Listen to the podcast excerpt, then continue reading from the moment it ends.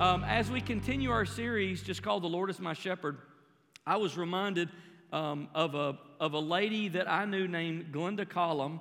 Most of you probably know, no one here may, may know, or a few of you do. Uh, but Glenda um, was one of the greatest um, hostess people I've ever met. Hospitality is not something that we always excel in in American culture. But we had a tradition, we'd have a, um, our board and our staff, when we lived in Mississippi, she would host a dinner, a Christmas dinner at her house. And it was, um, it was fantastic. You know, she would cook um, chicken and sausage gumbo that simmered for about two days, you know, kind of thing. Got a lot of love in the pot, if you know, you know what I'm talking about. Bay leaves and nice sticky rice and you know, all kinds of sides and trimmings and bread and uh, four or five different desserts. And she would just deck her house out. I mean, it was, uh, it was an unbelievable, her sense of hospitality and excellence about hospitality uh, was some of the best I've ever seen. But she would host that meal and her husband always joked. She said, he'd say, She wouldn't let me in the house for two days. You know, I couldn't even come inside because she'd decorate everything and then put a tablecloth over it and hide it. And, you know, and, and then when, when the day came, she'd pull everything off and set the spread. And man, when you went to that meal, it was, um, it was fantastic. I mean, it was absolutely one of the highlights of our year. Um, and here's why because when you sat, this is what I want you to focus on. When you sat at her table, you knew that she had everything handled. You never had to think about, hey, I wonder if, no, you don't have to wonder nothing because mama's got it. You know what I mean? I mean, she got it covered. And trust me, she got everything you thought of covered, and she got a bunch of things you didn't think of covered. And so it was a joy. It was absolutely a treat and a joy to sit at her table. I just want you to get that picture in your mind as we read Psalm 23 today um, and we get to verse 5 because there's a special part of the chapter that deals with um, the Lord setting a table for us. And I just wanted to give you a picture of that as we get there. So let's look at Psalm 23. And would you just one more time, those of you who are online and in person, you know, maybe maybe you're watching later or maybe you're sitting at home. It, it, no, your neighbors won't hear you. You don't have to do it that loud. But would you just read this out loud with me? I think there's something powerful when we do it together. Let's start at verse 1. The Lord is my shepherd, I shall not want. He makes me lie down in green pastures, He leads me beside quiet waters, He restores my soul. He guides me in the paths of righteousness for His name's sake. Even though I walk through the valley of the shadow of death, I fear no evil, for you are with me. Your rod and your staff, they comfort me. Now, here's verse 5. Here's the table. You prepare a table before me in the presence of my enemies. You have anointed my head with oil, and my cup overflows. Everything about that verse sounds good except one part enemies. you prepare a table before me in the presence of my enemies. So I want to give you um, three truths that we learn from Psalm 23 and um, that sort of captures the context that King David was writing in. Number one, you have enemies. Now, I know it's hard to believe, as sweet as you are, you know? It's really hard to fathom that as nice as you are, and as pretty and as handsome as you are, and incredible as you are, it's really hard to imagine that you have enemies. But you do. You have enemies and I have enemies. And um, a lot of people think, most of us think, I think, that if we could just treat everyone good enough, or we could be a good enough person, that we'd never have any enemies. Or we might be tempted to think if we could just be good enough Christians, like that's the thing, to do the Christian thing. If we could just be good enough Christians, you know, and take the character of Jesus and the fruit of the Holy Spirit and serve people and love everybody in an unconditional way and all of that, that somehow that would protect us and insulate us from ever having any enemies. So, if that's true on a scale of 1 to 10, how good of a Christian would you say you would need to be to never have any enemies? Would it be a 7? Would that get it? Or about a 9 or a 10? Well, we've actually ran that test. Um, it's, called, it's called Jesus. he was like 11. You know, you know what I mean? You can't be a better Christian than Jesus. And Jesus had some ferocious enemies. Like he had people that hated him, hated his guts, conspired against him, and, and even hatched a plan to, to capture him, try him, falsely accuse him, try him guilty even though he was innocent, and they crucified him. So I think we got to back up a little bit and say, you know, if you can't be a good enough person and you can't be a good enough Christian for no, to never have any enemies, then we're going to have to accept the fact that in life we're going to have enemies. King David, who wrote Psalm 23, knew all about enemies. He grew up as a young man, as a shepherd, fending off, you know, wolves and wild animals who wanted to come and take the sheep. He had those enemies. And then he encountered lions and bears and Goliath. And then he um, had an enemy in a king named King Saul. And then there were all the ites, the, the Philistines, the Ammonites, the Hittites, the Jebusites, the termites, you know, all the, all the ites that came after him. And then even one of his own sons tried to, tried to overthrow him and take the kingdom from him. And then finally, old age became his last enemy. David lived from childhood to death in an environment where he was surrounded by enemies. God never claims you and I are going to have a life without enemies. It's a fact we're going to have them, but that doesn't mean that all enemies are the same. So this week, what I did is I, I tried to reflect and think you know, of all the people in life who cause us pain, and all the people in life who make us uncomfortable, how could you categorize whether they're enemies or not and what type of enemies they, they are? Because not all enemies um, are the same. So let's talk about that for a minute. Um, I think being able to separate the people who inflict us into different types of people helps us know how to engage them. So, some of the people that we consider enemies aren't actually enemies, they're friends who are having a bad day. right?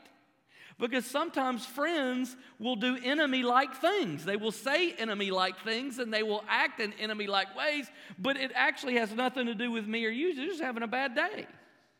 So we can't consider them really enemies. And then there are some people who aren't really friends and they're not really enemies, they're just selfish. Did you know they're selfish people? And they're not intending to hurt you, they're just intending to help themselves, and you're in the way. They don't really care about you. And then there's another category of people that we really don't know if they're friends or enemies because sometimes their actions mislead us. Let me tell you a quick little story to um, help us see that. So, there's a story of a turtle sitting on a fence post. Now, if you're distracted by how did he get on the fence post, you're going to miss the story. There's a turtle, he's, he's there, okay? He's there. I don't know, he's there. He's on the fence post. And a cow in the pasture backs up. Yeah, I don't know how to say this. He, he plops on him. You know what I'm saying? As a cow will do in the pasture. It's the best way I know how to say it. Can we cut that part out? the And, and, and then a bobcat comes along and cleans it off and eats the turtle. You're thinking, what are we talking about? Here's the moral of the story Not everyone who plops on you is your enemy. and not everyone who cleans it off is your friend. So what I'm saying is is there's some people who are in an unknown category and if all you watch is their actions you might not know. So we can't necessarily call them all enemies either. And then there's some friends that are hurting you. They're not enemies, they're friends. They're hurting you because you're wrong. What do I mean by that? There are friends who will gently walk beside you and give you advice that you don't want to hear. And the reason that it hurts you is not because they're wrong or they're bringing it in the wrong spirit or they're saying it the wrong way, it's because you don't want to hear it. And it hurts. And if you label them as enemies, you're going to miss quite a bit of what God actually wants to tell you. So you can't register all pain, everything that makes me uncomfortable, and everything that hurts me as, as coming from an enemy. And then there are people who don't intend to harm you, but they're just so broken that they're going to keep hurting you over and over and over and over, not because they intend to, not because it's even their motivation to. They're just so broken, they're going to hurt you because that's what hurt people do. Hurt people hurt people. And you're going to have to keep them kind of at an arm's length and love them and pray for them that God will heal them, but keep them at enough of a distance that they don't take you down with them on their way to healing. you know what I'm saying? So they're not enemies either. And then there are a few, a few people who are true enemies. And they intend and rejoice in your harm.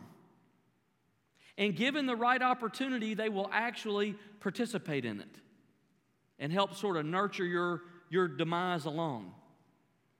And then there is, you know, the enemy that Scripture calls the devil or Satan, and he's an enemy of God, and he's an enemy of all who love God, and he's an enemy of all who God loves. And I, I, I fear that in our day of technology and media and entertainment and storytelling and, um, and, and exploding knowledge and education, we're, we're tempted to write Satan off as um, kind of a boogeyman that some bitter old people made up to control young people, you know? But nothing could be further from the truth. You have an enemy, and I have an enemy. And what makes us his enemy is not what you've done to him, it's the fact that God loves you. And so that makes you his enemy. And so I want to assure you we're not too sophisticated today because I want to share with you what the Bible says about this enemy.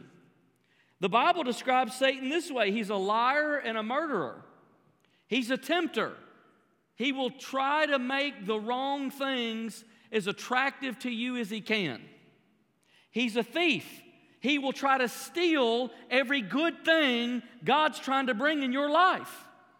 And he does it in such a tricky way, you don't always see it coming. He's a hinderer. Everything that God wants to try to do in your life, he will put as many roadblocks and obstacles and confusing thoughts as he can to keep that out of your life and keep the work of God from moving. He is a deceiver, he is a slanderer. He will lie to God about you, and he will lie to you about God. And he will lie to other people about you and vice versa. He is a slanderer. In uh, Luke chapter 13, we actually see he even at times inflicts people with sickness. I'm not saying that all sickness is a direct result of something that the devil did, but some of it is, because we see it in Scripture. He also blinds the eyes of unbelievers, of people who don't follow Jesus. The Bible says the God of this age has blinded the eyes of many. So they can't see that Jesus is the way, the truth, and the life. They can't see that Jesus is God's gift of love from the Father. And then also, in some cases, he actually even possesses people. This is, this is a bad dude. This isn't a fairy tale. This isn't something somebody made up to control people. The one who wants to control is him. And he'll lead you to believe anything he needs you, he can get you to believe to, to get your eyes away from what he can do. Do you think it's a coincidence that this egomaniac king, when Jesus was born, went into Bethlehem and slaughtered every male baby at the first Christmas season, trying to kill Jesus? Or do you think Satan was the driver behind that? No, Satan was the driver because he came to kill and steal and destroy. Satan's work uh, during the time of the early church caused great suffering and great persecution. Wherever wherever you read the book of acts wherever the church went in the world as it began to spread out from jerusalem it faced great persecution. And you might be tended, uh, tempted to think oh yeah but that was a long time ago. We don't deal with things like that anymore. Well let me give you the latest okay from the time of christ till the year 1900, we had 14 million Christian martyrs on earth. In 1900 years, we had 14 million Christian martyrs. In the 20th century alone, we had 26 million Christian martyrs in 100 years. In 100 years of church history, we had more Christian martyrs for the faith than we had in the previous 1900 years combined. Things have not gotten better, they have gotten worse. Just because they haven't gotten worse where we live doesn't mean that that's the experience of Christians all over the world. So, yes, Satan is alive and well and still working and still filled with hate and an intention to destroy everything God wants to do. Second Corinthians chapter 2 tells us in order that Satan might not outwit us for we are not unaware of his schemes. So, in this passage, Paul is talking to the Corinthian church and he's trying to encourage them listen, listen. The way that he beats us is because we don't know what he's up to. And we've got to stay aware of how he works so that he don't work in us. Hey, and by the way, let me give you the best part, okay? Do you know the context of Second Corinthians 11? It's incredibly powerful. It's forgiveness. Paul says, I have forgiven these people and I will forgive because I don't want the devil to outwit me. I don't want the devil to win.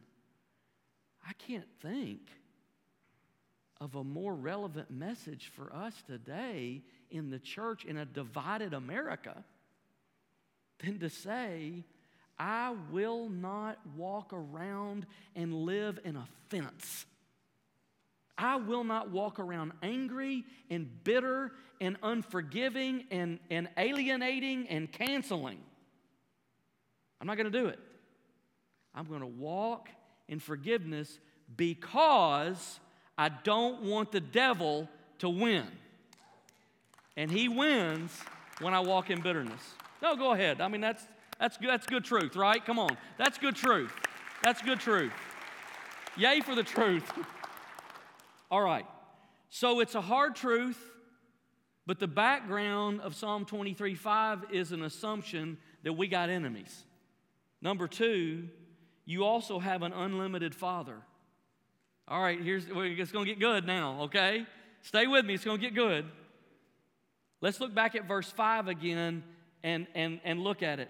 You prepare a table before me, look at this, in the presence of my enemies. I love that because it doesn't say you prepare a table before me in times of peace only. When things are going well, when I'm having a good day, when God's having a good day, when things are going the way that I want them to go. I, don't, how many of you ever poached an egg? Anybody ever poach an egg? I started poaching eggs a couple years ago. I don't know why, because I wanted to. It just hit me. And I didn't realize this, but to poach an egg, like the water's got to be at 190 degrees. If you go up too high, you're going to boil it. And if you go too low, it's just not going to cook right. You got to have the exact, you know, right conditions for all that to work out. A few years ago, we were on a missions trip in El Salvador, and on our uh, off day, we went to a coffee plantation, um, and, and we saw this beautiful coffee plantation that had been owned by about four generations in the same family. And uh, I, I'm not a coffee drinker, so I don't know anything about coffee. And as we walked through the plant and saw how everything worked, it became a miracle to me that we ever found coffee. Because you like you have to grow the beans you know at a certain altitude. It can't be below this and it can't be above that. And then you process the beans and how you'd ever figure out to take the husk off because it comes like a little plum fruit thing. You got to take all that off. You don't want any of that. It'll dry out. Then you run it through the conveyor belt and you float it in water for a while and then you pour it out on the street and let it dry on the street for about three days. And if it rains you know or the humidity's wrong you just start all over. And i thought uh, I'll drink tea. I mean, I, I, I've never gone through this. This is miserable. All the conditions that you got to have to make a good coffee bean. It, it blew my mind. You can't drive a boat if the river's frozen. You can't fly a plane into a hurricane. We never launch a rocket into space unless we have perfect conditions. You ta- don't take a street bike into the woods. There's a limit to how long you and I can hold our breath and stay underwater. I guarantee you, you have products in your house whose warranties have serious limitations. No one lives in the desert or, or in the Arctic without significant shelter. You just shut everybody's electricity off for about three weeks and everybody lose their mind. We're so fragile. We need food and water and shelter and sleep and air, and there's so many conditions that need to be met in order for us to function right. But let me tell you what, God's not subject to those limitations. He can make a table in the presence of your enemies. He doesn't need things to be going well. He doesn't need good circumstances. He doesn't need good conditions. He doesn't need fair weather. Cold doesn't stop him. Heat doesn't slow him down. He doesn't know what a rain delay is. He's never called in sick. He's never sent you to voicemail. You don't have to press pound and put in your social security number to get him you don't have to remember your password. You don't have to create a user account. You don't need a security code. You don't need the last four digits of your social. He's waterproof, all terrain, all season, always ready, never on break. He won't bend, he won't break, and he won't crack under pressure. Unlimited. Isaiah 55 says it like this His ways are higher than my ways, and his thoughts are higher than my thoughts. Colossians 1 says he's before all things and in him all things hold together. Job 36 says God's power is unlimited. He needs no teachers to guide or correct him. You have an unlimited father that doesn't need the right conditions to do what he wants to do. He can do it anytime he wants to do it. He's so not like us. Trying to understand God is like trying to fit an ocean in a glass of water. You and I can't do it. We can't wrap our mind around him. We can't get our heart around him because he's unlimited. He doesn't need the absence of enemies. He, he is ready at all time. He works at all times and all conditions and all seasons because he's unlimited. Now here's the last thing. Not only do you have a heavenly Father who's unlimited, you have an unlimited invitation. Look one more time. It's Psalm 23 5. You prepare a table before me in the presence of my enemies. You've anointed my head with oil, and my cup overflows. What does this, my cup overflows, mean? Does that mean that I have, He will supply for me more than I need? Yes. But that's not the, that's not the picture. Because you and I don't know Hebrew culture and we don't know shepherd culture, we miss the powerful implications that David would have been well aware of when he wrote Psalm 23 5. Here's the picture.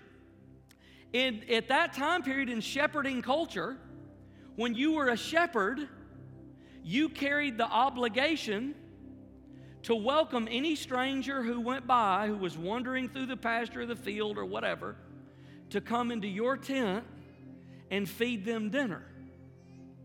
And so, if you were wondering and it was getting late and it was getting dark and you didn't know how you're going to eat and it's you know not safe out there, if you found a tent, all you had to do is make it to the tent. And it was by, by custom, it was the shepherd's responsibility to welcome you into the tent, to welcome you to his table, and to make sure you had a meal. And watch this. And as long as you were at his table, it was his responsibility for your safety to protect you. If anything happened to you while you were at his table, it was his fault. Well, there's a, there's a good picture there, isn't it? So, what would happen during dinner is the host, the shepherd, would pour drink into your cup and you would drink. And then when it got empty, he'd pour it in there again. Well, if the shepherd stopped refilling your cup, it was a customary sign that basically said, I'm glad you came, but after dinner, it's time to go. when you were at the meal, if he filled your cup up and kept it full to the brim and kept doing it as many times as you drank, what he was saying is, after dinner, stay for a little while. But if the shepherd poured the drink into your cup and poured it and poured it and poured it until it flowed over, what he was saying was, I want you to stay the night, and you're welcome to stay as long as you want to. Don't you see? God, in every way He can, is saying to you and I, I want you to stay. Your cup runs over. Do you get it? Your cup runs over.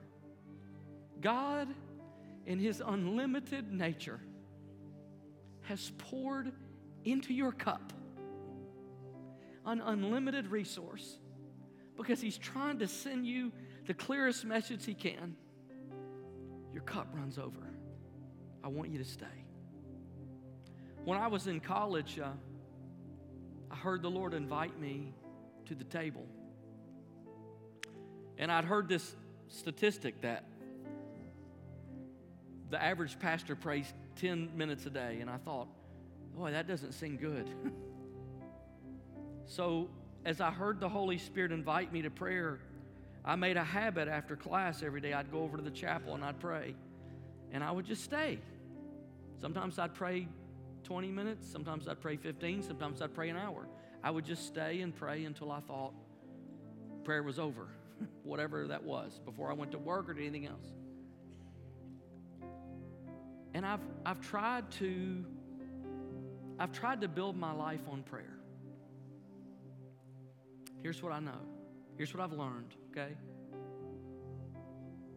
Your cup runs over, and everything you need is at the table. He is supplied wonderfully everything you need at the table, and He has given you an unlimited invitation. What does that mean? It means it doesn't matter how bad your week was, it doesn't matter what you're going through, it doesn't even matter what you did wrong. He invites you to the table. Doesn't matter if you're hurt. It doesn't matter if life's not going on. Doesn't matter if you don't feel real spiritual right now. Thank God He doesn't meet me just when I feel spiritual because sometimes I don't feel real spiritual. Unlimited. So today, what I want to do, I ask you to stand with me. And we want to we want to have a time of prayer. And then we're going to sing this song. And what I think is going to happen as we sing this song is God is going to begin to move in your heart and He's going to move in your life. And, and look, the best thing that I can do for you, the best thing that I can do for you is try to help you meet God and to try to convince you that the table's open all the time and He invites you all the time, every day, and for you to meet Him yourself. That's the, that's the best thing I can give you. His presence is available all the time. So this morning, I, I, want us, I want us to pray in just a minute. But what I want you to know is victory's at the table. Resources at the table. Provision is at the table. What you need is at the table. And when we begin to sing, man, I want you to hear the invitation of God to come and meet Him. To meet Him today, to meet Him today, to know Him. To walk out of here different than you walked in, to walk out refreshed, to walk out having met God. I don't know what church is for if you don't meet God while you're at church. Right? It's not just a meeting. We got to meet, we got to have a meeting with somebody divine. So this morning, in just a minute, we're going we're gonna pray and sing this song. If you're, if you're online, our prayer team's there and they'd love to pray with you in the house. Would you just close your eyes for a minute? Man, I just want to pray today. And then, man, we're going to stand and we're going to sing this song, Raise a Hallelujah. And, man, we're going to celebrate. Our victory is at the table. Lord, I thank you today for your goodness and grace. I thank you for the victory of God. I thank you that you've made us more than overcomers in Christ our Lord. I thank you that there's enough at the table for every one of us, whether, whether we're watching online or replay, whatever, in the room. You are here. You are in this moment. You are ready to meet with us. And so we open our eyes and we open our heart and we open our hands and we say, Lord, we come to the table today because our cup runs over. You have invited us to stay at the table. So, Lord, today we've come to meet you. In Jesus' name we pray. Come on, everybody. Let's sing this morning and let's